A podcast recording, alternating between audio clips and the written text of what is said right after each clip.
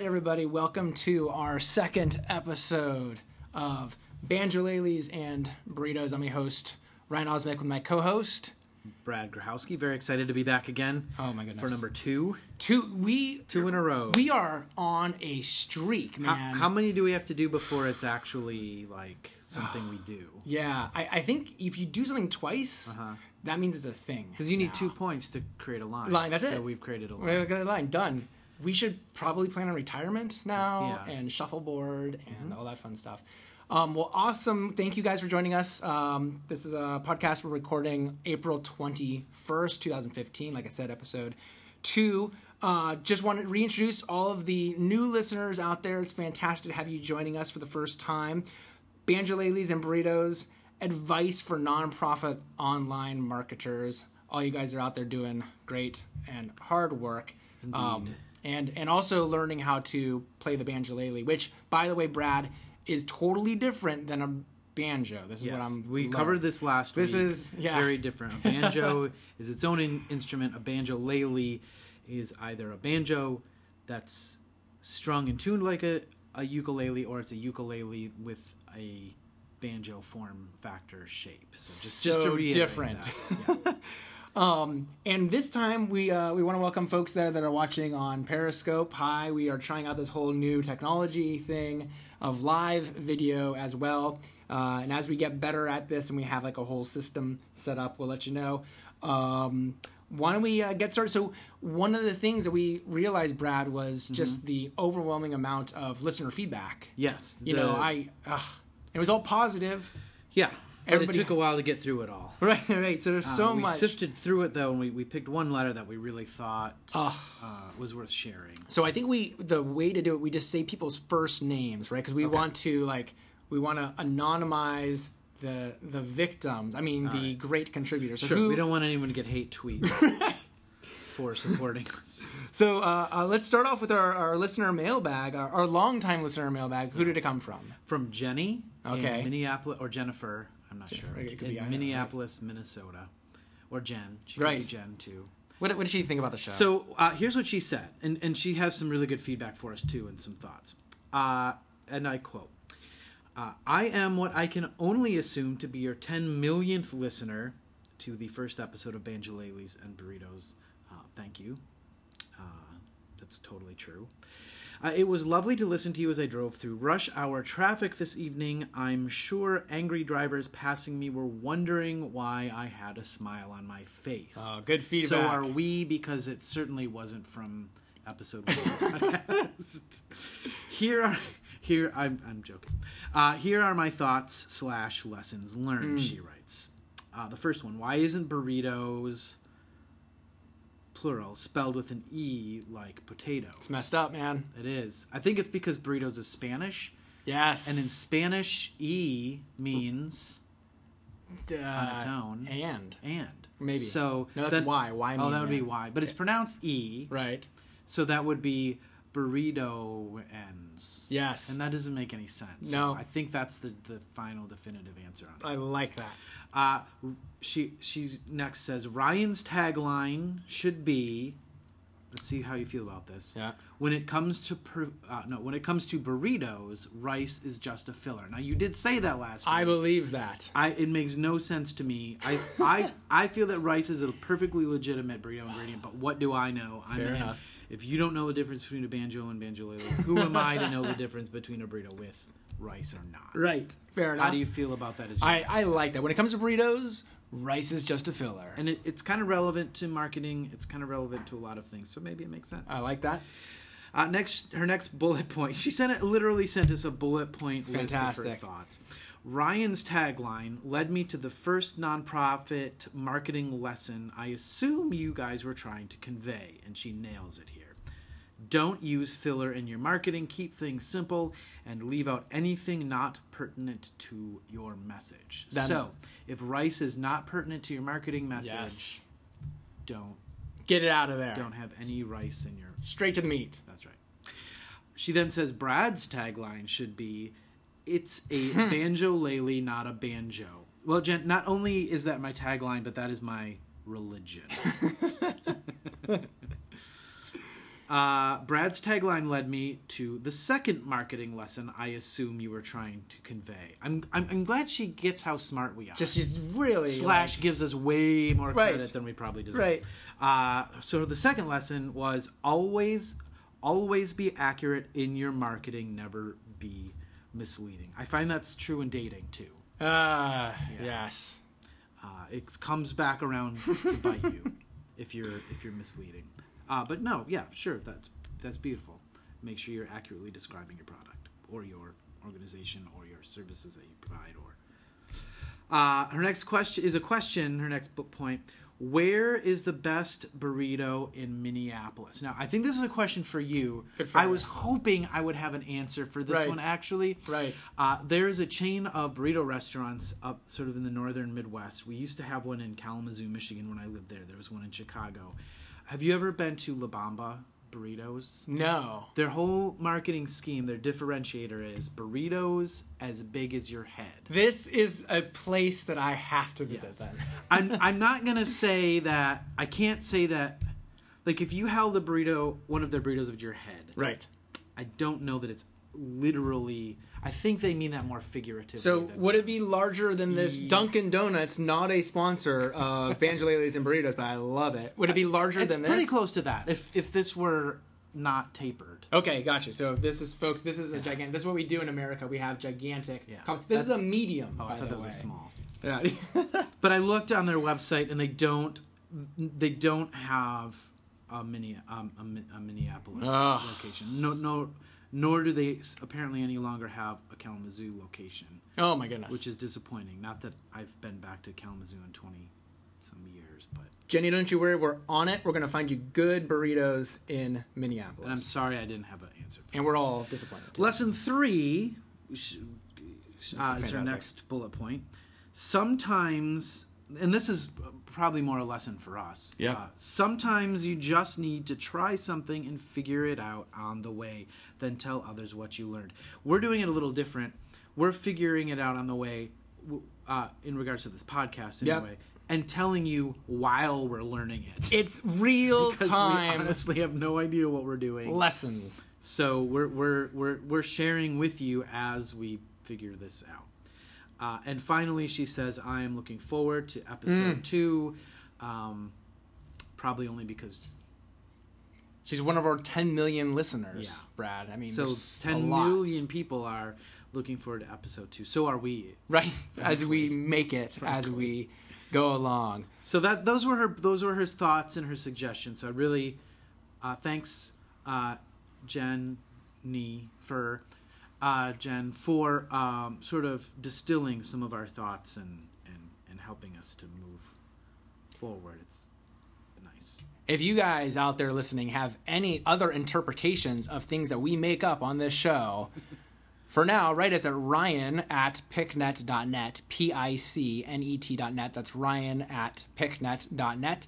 Uh, and we'd love to hear your interpretations of the ridiculousness of the show, or even if you just want to like totally mess with us, right? Just fine. That would be whatever it takes to get the feedback we need to keep this going for week three. Mm-hmm.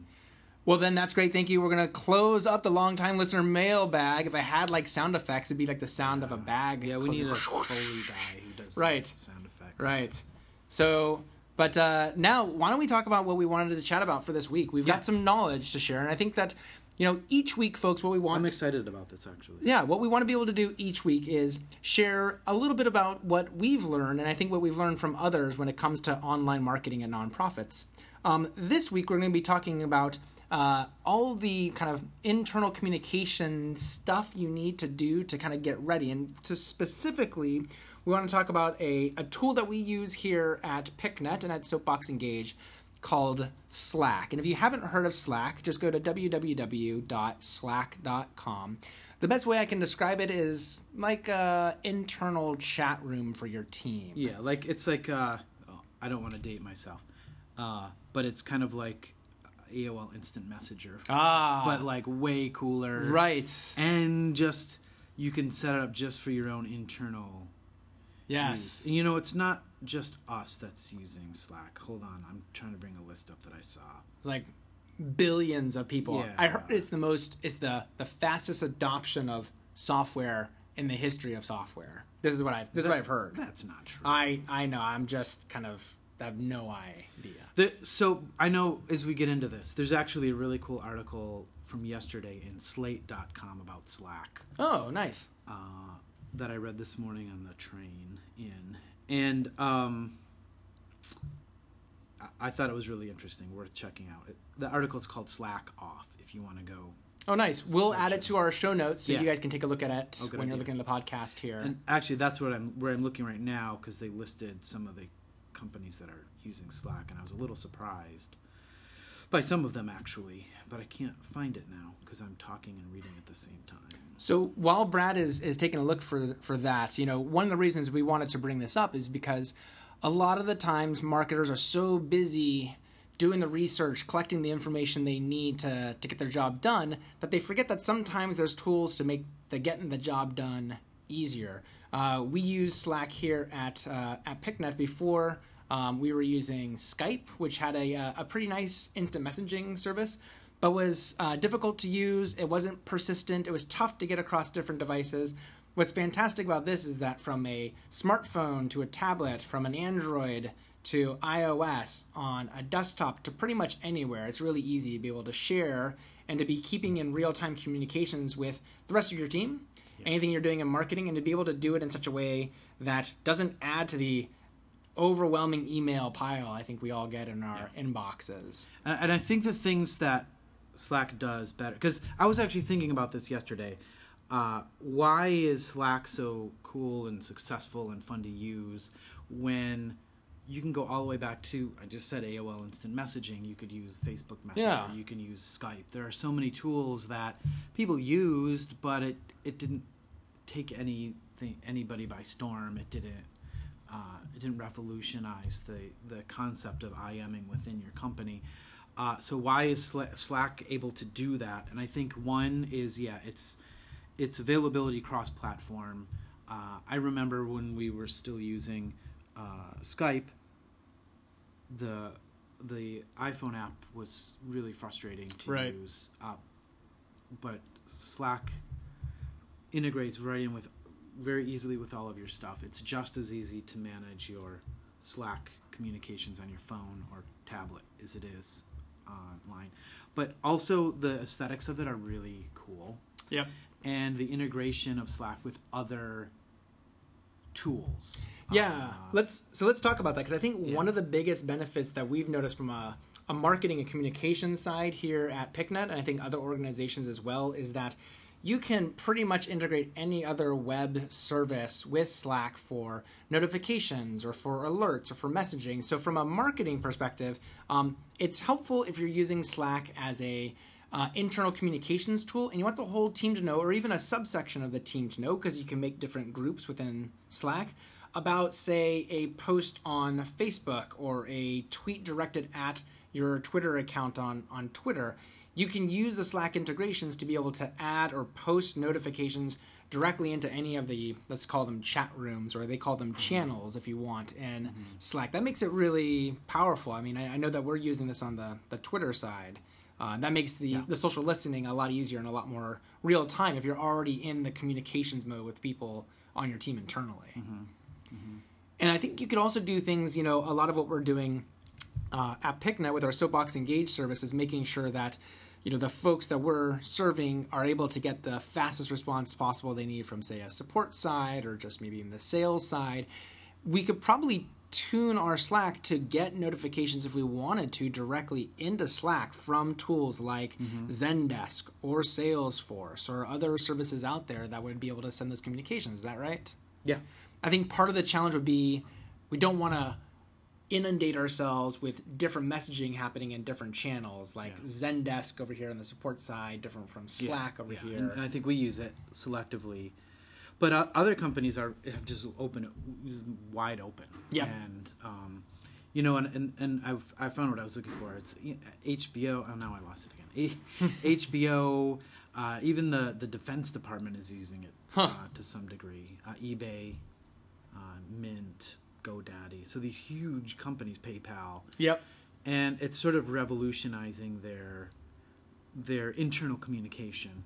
Uh, and I think one of the other reasons that it's really uh, become prominent so quickly is that it, it was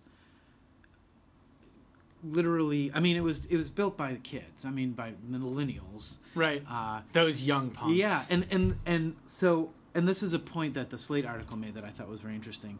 We're finally to a, a, reaching a point where millennials are in decision-making positions in companies, mm. right? So they're finally old enough to where they're maybe middle management, or they're they're in a, a, a position to say, hey, this tool that. So uh, and and it's a it's a tool that really caters to their sense of um, throwing email out the window, right? Really, right. Um, so I think that's really important too, and yeah. uh, and so they're dragging all of us old people along with with them. But th- I think they've, you know, I they're smart, and uh, I think we would do well as the, the old guard, maybe, right, to really look at what they're building and what's important to them. Yeah, I, I, I'm not saying that means I'm gonna start using Snapchat. I, I feel like my like a grandpa when I say I don't understand Snapchat. Right, right. But I do understand the idea of throwing email out the window. And, yes, and, yeah. And much more in real time, very selective with who I'm talking to, uh, inner office communications, and how it that can interact with the rest of the world of software and, and tools that I'm using for marketing. Yeah, to have one place where all that communications is coming from, both from interpersonal communications as well as communications with our services that are out there that are providing these notices, and with the social listening that you online marketers have. I think that that's um, a fantastic use of a tool like that. It's it's free to start. You pay if you want to be able to have uh, archiving and history done, um, but learn more at w w w dot slack dot com.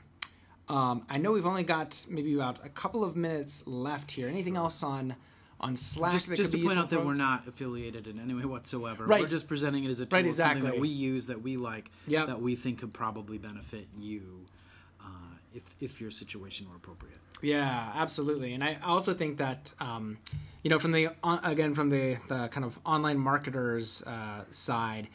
The richness that it has in the way in which it embeds the communication you have. So if you were to um, go off to a rally for your nonprofit organization, you wanted to show the, the folks at home what they or folks at home, folks in your office, what's happening out in the field, so that somebody at a computer in the field would be able to go ahead and and be able to um, you know, get that uh, tweet out there or a message out there, and for some reason it needs to go through the home office.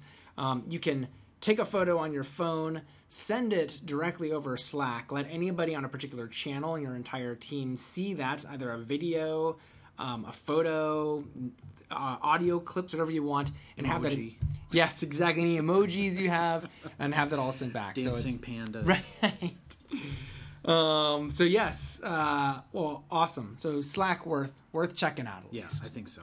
All right, awesome. Well, as we're wrapping things up here, we never end a show without yes some feedback. All right, first feedback or no pointers about our our, our okay. amazingness, well, stuff we know. Okay, so I I, well, I think what you're trying to tell me is you want me to talk about Banjoleles. Yes, okay, exactly. I thought so. True. Glad I was wrong. All right, uh, very quickly, uh, uh, Banjolele uh, is actually, as I said, strong and tuned like a, a ukulele. Mm. So like a ukulele. Uh, one really interesting thing about it is uh, it's one of the only instruments, uh, ukulele, banjolele, that is not a, a st- string instruments that in which the strings do not go from lowest to highest. Really? Yeah.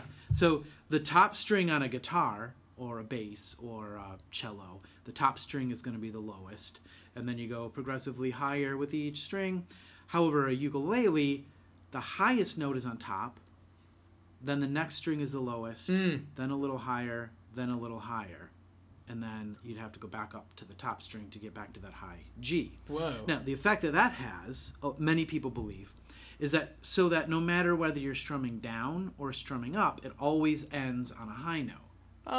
Right? So that gives the ukulele, and by extension the banjolele, that sort of uplifting, happy sing-songy kind of quality, because no matter which way you strum, you're always ending on a high note. Now, I have a very good friend who is a professional musician, an audio engineer, a musical theorist, who thinks that is absolute hogwash. But uh, as for me, I believe. That is an awesome tip. And I yeah. know that uh, one of our ten million listeners, like Jenny in Minneapolis, is going to read right into the how great it is to end on a high note. I'm sure many great podcasts like ours do so. Yeah. Um, for my burrito tip of the week, if you're in Washington, D C, uh, I highly recommend the Well-Dressed Burrito. Have you been there yet, Brad? No. We're, it's like, no. Um, um, to people watching on, I don't think anybody's watching right now, but if you were watching this on video, it's about five blocks away from the DuPont Circle Picknet D C office. It's in an alleyway. It's just kind of like a little sign, like mm. a tiny little sign in an alleyway. And you go in there. The best part about it, if you like uh, a really wet burrito, kind of a messy burrito. That I do. Okay, so that's really that's do. the thing. Like, you know. With some, what do they call the mole sauce? Yes, they got the mole or... sauce. It's fantastic. Well-Dressed Burrito, DuPont Circle, right, Washington, D C. We'll have to go there for lunch. Oh, it's fantastic. Ne- next week. All right, everybody. Thanks for listening to episode two here. I'm Ryan Osmek. And I'm Brad Grahowski. Thank you for joining us. And until next time, play your banjoleles and eat your burritos. That's it. Thanks, everybody.